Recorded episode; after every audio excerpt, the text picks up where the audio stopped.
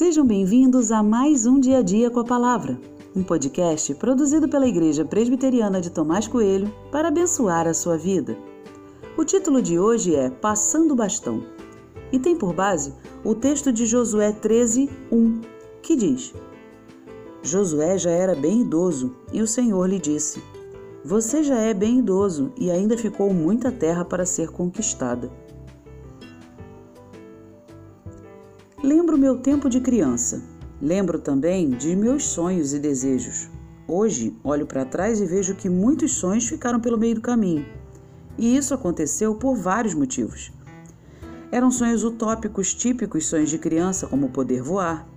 Eram sonhos que exigiam um preparo que eu não conseguia alcançar por limitação pessoal ou por dificuldades diversas. Eram sonhos que me levariam para longe de Deus e por isso decidi abrir mão deles. Acho que existem outras razões envolvidas, mas essas são suficientes para essa reflexão. A verdade é que a gente chega ao fim da vida e sempre haverá muita coisa por fazer ainda. Creio que chegar ao final da vida e dizer que concluiu tudo é pura ilusão. Sempre haverá mais a ser feito em qualquer área e em qualquer situação.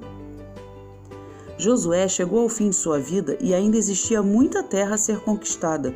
E tudo bem, é assim mesmo. A vida também é feita de sonhos não realizados e não precisa existir qualquer frustração quanto a isso.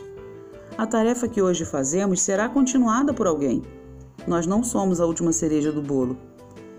Fiquei a pensar sobre esse desejo inocente que tenho de simplesmente finalizar tudo. Mas isso será impossível. Depois de mim e de minha existência, sempre haverá muita coisa a ser feita por outra pessoa. Aceitar isso é um processo de maturidade. O processo de maturidade exige a compreensão sobre minha limitação temporal e minha limitação de atuação. A minha vida pertence a Deus e os projetos que devem ocupar minha mente são dele. Ao final da minha vida, não é preciso desenvolver qualquer sentimento de frustração.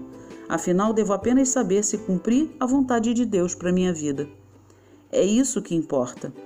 Prepare-se para passar o bastão para aquele que vem depois de você.